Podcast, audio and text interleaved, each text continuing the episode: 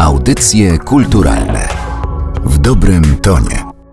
To są audycje kulturalne, podcast Narodowego Centrum Kultury przy mikrofonie Aleksandra Galant. Pewnie słyszycie lekki pogłos, ale nie dzieje się to bez powodu. Dzieje się to dlatego, że rozmawiamy w imponującej sali należącej do kompleksu pałacowego, w którym mieści się Muzeum w Lewkowie. W Muzeum w Lewkowie do 10 września można oglądać wystawę prac artysty, którego znamy przede wszystkim z jego nieprawdopodobnej pełnej sukcesów kariery muzycznej, bowiem Wiesław Ochman jako tenor liryczny występował w Berlinie, Monachium, Hamburgu, Paryżu. Tych miast mogłabym wymieniać bez końca. Natomiast najwięcej, bo aż 15 sezonów spędził w Metropolitan Opera w Nowym Jorku. W Muzeum w Lewkowie możemy oglądać jego prace malarskie, bowiem Wiesław Ochman tworzy obrazy. Jak sam mówi, robi to z miłości. To nie jest jego praca, nie nazywa siebie wirtuozem skromnie, przekonując, że wirtuozi w historii byli inni, ale w jednym z wywiadów powiedział, że maluje z zafascynowania światłem, kolorem, konstrukcją pejzażu. O wystawie Malowany Świat Wiesława Ochmana zgodziła się dzisiaj opowiedzieć pani Sylwia Nowicka, dyrektorka Muzeum w Lewkowie. Bardzo się cieszę, że mogę panią tu odwiedzić. Witam Państwa bardzo serdecznie, również bardzo się cieszę, tym bardziej, że będziemy rozmawiać z widokiem na obrazy Wiesława Ochmana. Te obrazy są rozmieszczone w różnych częściach sali, w której się znajdujemy.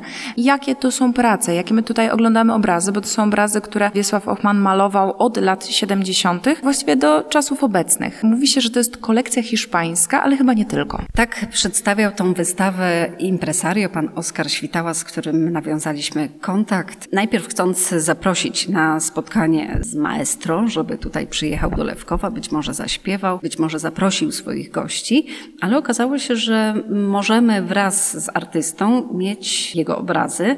No i oczywiście jak padła taka propozycja, no to nie mogła być inna odpowiedź, jak oczywiście chcemy pokazać w Lewkowie obrazy, tym bardziej, że miejsce jest nowe i szukamy tak naprawdę też pomysłów na przyciągnięcie coraz to nowych odbiorców, ale paradoksalnie dla mnie pokolenia lat 70. Wiesław Ochman jest Wiesławem Ochmanem, tak? Jest człowiekiem, który zrobił niewyobrażalną chyba na, na dzisiejsze czasy nawet karierę, a przychodzą ludzie i pytają, czy to dziadek Krystiana Ochmana, także odpowiadamy tak, tak, dziadek Krystiana Ochmana, ale my tutaj poświęcamy tę przestrzeń właśnie jemu, przestrzeń malarską, no i 10 września będzie spotkanie z samym mistrzem, który oprowadzi po wystawie, pokaże, co chciał przedstawić. Na obrazach powie, czym jest dla niego malarstwo. I dlaczego coraz chyba mniej już maluje, ponieważ chcieliśmy go zaprosić na otwarcie tej wystawy. Nawet sam impresario nie wiedział, czy mistrz będzie mógł w sierpniu do nas przyjechać, czy nie, ponieważ sierpień jest świętym miesiącem. To był taki miesiąc, kiedy wraz z małżonką zawsze wyjeżdżali do swojego domu na południu Hiszpanii i tam właśnie w swojej drugiej pracowni, bo okazuje się, że w Polsce, w Warszawie też ma pracownię i też tutaj powstają prace, ale zdecydowana większość powstaje właśnie tam, gdzie słońce świeci nieprzerwanie, gdzie jest ta feria barw i fantastyczny festiwal kolorów i że w tym roku nie wiadomo jak będzie, czy mistrz pojedzie na wakacje do Hiszpanii, ponieważ są to pierwsze wakacje po śmierci żony. I liczyliśmy, że przyjedzie jednak na otwarcie, pokaże, opowie, ale zgodził się przyjechać na finisarz, na zamknięcie wystawy, co oczywiście też nas cieszy, ale być może w tej nowej sytuacji życiowej dla niego te obrazy, które powstały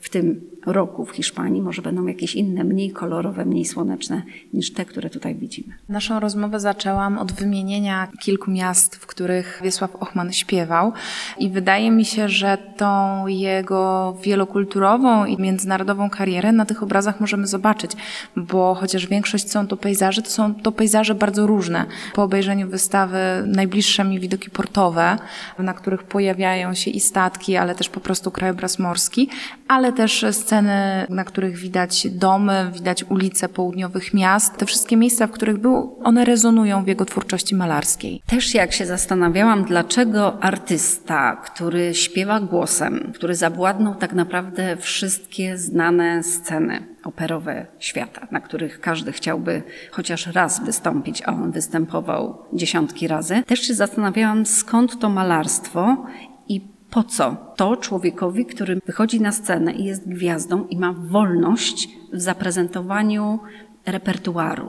Ale jak zaczęłam czytać o Ochmanie i o tym, jak śpiewa, to jednak musi spełnić wizję reżysera. Są jakieś ramy, są nuty. Gdzieś śpiew jest ograniczony, jest tam dużo przestrzeni, dużo wolności, ale prawdziwą wolność, i to znalazłam również w jednym z wywiadów, jakby potwierdzenie, że prawdziwą wolność daje mu malarstwo dopiero, że dlatego nie widzimy w tych obrazach żadnych szkiców, żadnych linii ograniczających, że on troszkę bawi się kolorem, ale tutaj wpływ jest tak naprawdę jego mistrza, który go uczył tego malarstwa, a uczył go malarstwa w momencie, kiedy on już był studentem. Także ta pasja była od młodości, ponieważ on wspomina, że w domu były zawsze kredki, farby i były dwa obrazy, które mu zapadły w pamięć i szczególnie ten ogień z lufy, nie tam zwierzęta, nie postaci i widać tutaj też mamy mało, mało ludzkich postaci na tych obrazach, ale właśnie ten ogień, ten żywioł, ten kolor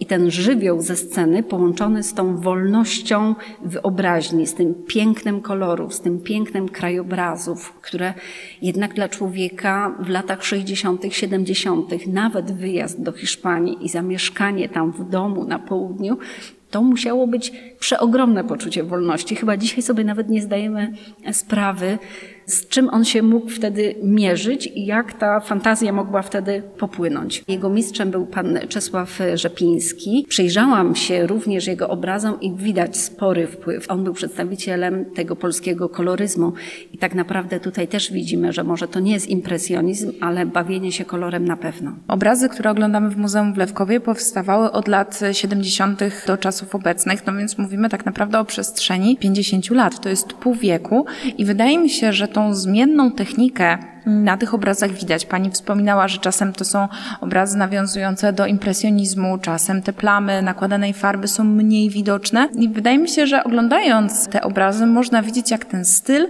się zmieniał. A ja tutaj zaryzykowałabym takie stwierdzenie, że przez to, że on nie musiał malować, że malował dlatego, że jest to jego pasja, taką swobodę, wolność i otwartość bardzo w tych obrazach widać. Właśnie na niektórych obrazach też widzę, że jest taka skrupulatność przy pracy pędzlem, można to zobaczyć, że czasem jest jakiś taki pietyzm w takim nakładaniu wąskim, malutkim pędzelkiem kropka przy kropce, a czasem są to takie poważne smugi, szczególnie gdy widzimy krajobraz morski, że jest to jakiś rodzaj też szału. Troszkę można to porównać do dźwięku, że gdzieś mamy ten dźwięk jakiś taki przy sobie skupiony, a czasem jest to aria, tak? I ten pędzel idzie gdzieś wyżej. Także to łączenie muzyki, jak gdzieś na tych obrazach widzę, chociaż artysta sam nie mówi, że to są odzwierciedlenie śpiewu, że my nie patrzymy na obrazy jako wyśpiewane krajobrazy, ale też cały czas nawiązuje do tego pana Rzepińskiego, który mówił, że nie znajdziesz gotowych obrazów w naturze, musisz je przetworzyć. I my tutaj to widzimy, że on rzeczywiście przetwarza. To są czasem takie doskonałe kadry fotograficzne, że tutaj też moglibyśmy powiedzieć, że byłby pewnie świetnym fotografem, bo tutaj też nie wszędzie ta perspektywa jest taka, jak ja bym zrobiła zdjęcie, ale patrzy z takiej czasem żabiej perspektywy, gdzieś bardzo z dołu, ale tutaj to właśnie jako powiew wolności, chociaż tak naprawdę, jak spojrzymy na życie Wiesława Ochmana, to paradoksalnie on jest bardziej wykształconym plastykiem, byśmy powiedzieli, niż śpiewakiem, bo on i kończył liceum plastyczne, chodził do liceum plastycznego w Bolkowie i był w technikum ceramicznym. I tak naprawdę mówił, że dużo więcej o naturze, o życiu, o przyrodzie dowiedział się patrząc pod mikroskopem na to, co chemia robi ze strukturą na przykład ceramiki że wszystko już w przyrodzie jest, trzeba tylko znaleźć język i sposób, jak to pokazać. I tak naprawdę dzisiaj widzę i tą ceramikę, i widzę to, czego nauczył się w liceum plastycznym, chociaż chciał iść na Akademię Sztuk Pięknych. Wspomina, że koledzy zadali mu pytanie, czy będzie malował jak Matejko, czy jest w stanie namalować bitwę pod Grunwaldem i zdał sobie sprawę, że nie. I poszedł na Akademię Górniczo-Hutniczą i tam dalej zajmował się ceramiką. Dopiero jako student zaczął śpiewać, więc on jest bardziej wykształcony technicznie jako malarz, tak naprawdę moglibyśmy powiedzieć, niż jako śpiewak. Ale życiorys i sceny, na których śpiewał i występował, mówią o tym, że robi to doskonale, tak, że gdzieś są emocje, ale on też właśnie mówi, że to, co jest najważniejsze w sztuce, ogólnie rozumiane, już nie dzielmy to na muzykę i na malarstwo, to jest wrażenie, wywoływanie emocji. I właśnie wspominał swoją wizytę w muzeum w Louvre. Tyle obrazów, od góry do dołu zawieszone. Każdy chciał wywołać jakieś wrażenie, każdy artysta po to tworzy, żeby coś przekazać, wywołać wrażenie, a tylko niektóre obrazy do nas przemawiają. Obraz przemawia wtedy, kiedy nasza wrażliwość w danym momencie życia być może zbiegnie się z tą wrażliwością artysty, twórcy. Chociaż tutaj właśnie paradoksalnie widzimy te obrazy na przestrzeni 50 lat, ale jak dla mnie jego spojrzenie na świat się nie starzeje. Ono jest czasem inne, ale tu nie ma zgorzknienia w tych obrazach. Tu nie ma braku tych kolorów, coś, co mogłoby mówić o człowieku osiemdziesięciokilkuletnim, takim jak jest dziś. Nadal nie widzimy, że się nam Ochman, brzydko mówiąc, postarzał. On nadal chce wywołać w nas i uczucia, i wrażenie, i myślę, że to robi. Im dłużej się przyglądam obrazom, tym bardziej jestem przekonana, że tam wewnętrzny głos ma jeszcze sporo do powiedzenia.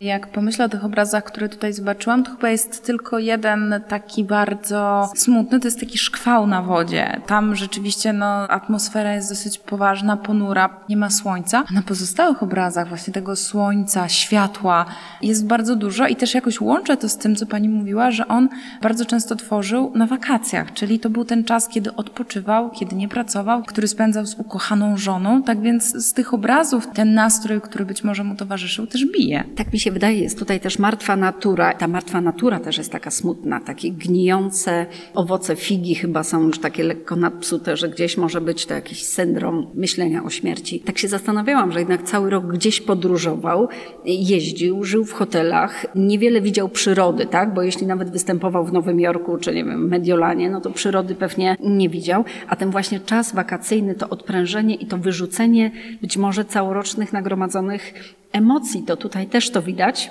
Bardzo żałuję, że nie mamy obrazów zimowych, bo one są również cudne. Jest chyba jeden, takie ośnieżone domy. Ośnieżone domy, ale też jest mnóstwo takich obrazów, gdzie gra słońce na śniegu. To też jest piękny widok, kiedy widzimy te gwiazdki takie na śniegu.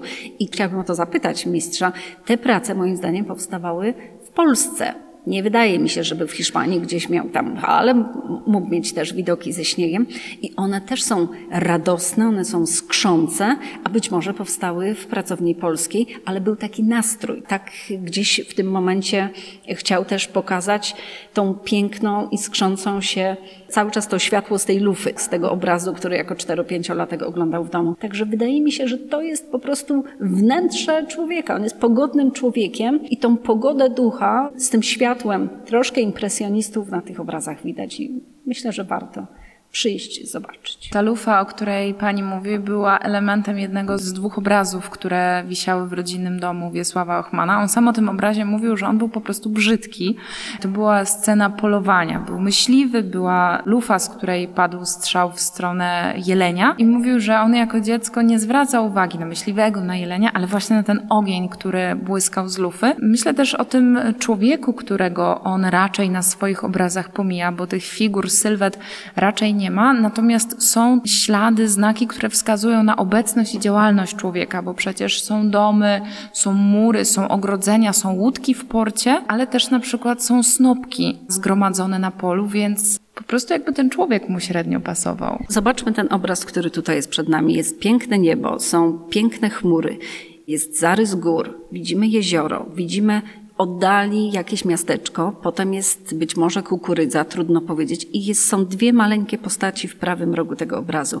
Także człowiek jest drobiną drobiną w tym wszechświecie, który go być może zachwycał, który chciał ująć na obrazie, ale człowieka też zauważa. On go widzi, ale w takiej mikroskali, w takiej jak rzeczywiście w kosmosie człowiek jest. Nie, nie jesteśmy dominatorem, nie biega tutaj nikt z lufą, nie jest to człowiek, który panuje, dominuje, ale to jest człowiek, który jest jako jeden z elementów tego krajobrazu i myślę, że bardzo dobrze nas to sytuuje. Wiesław Ochman jest artystą uznanym o długiej i pełnej sukcesów karierze. Czy Wiesław Ochman nadal maluje? Czy ta kolekcja nadal się powiększa? Bo też jestem ciekawa, czy te obrazy mogą być już wkrótce uzupełnione o kolejne, być może rzucające nowe światło na to, co właściwie temu artyście w duszy gra.